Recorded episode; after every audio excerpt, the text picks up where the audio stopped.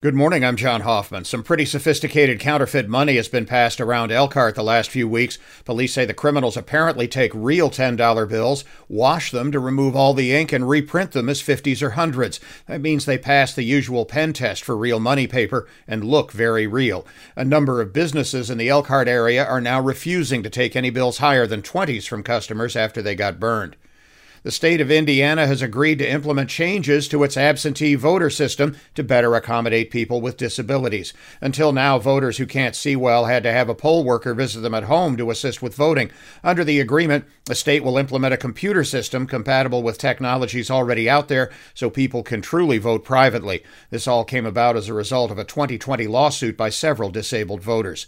In addition to his involuntary manslaughter charges, actor Alec Baldwin now faces a lawsuit by Tonya Hutchins' family for her death on the set of the film Rust in New Mexico. Her parents and sister are being represented by celebrity attorney Gloria Allred. The suit alleges negligence, battery, intentional infliction of emotional distress, and more. Super Bowl Sunday is this weekend. The Kansas City Chiefs against the Philadelphia Eagles in Arizona. Kickoff about 6:40 Sunday evening. 10th-ranked Notre Dame women's basketball won at home last night, 69-63 over Pittsburgh.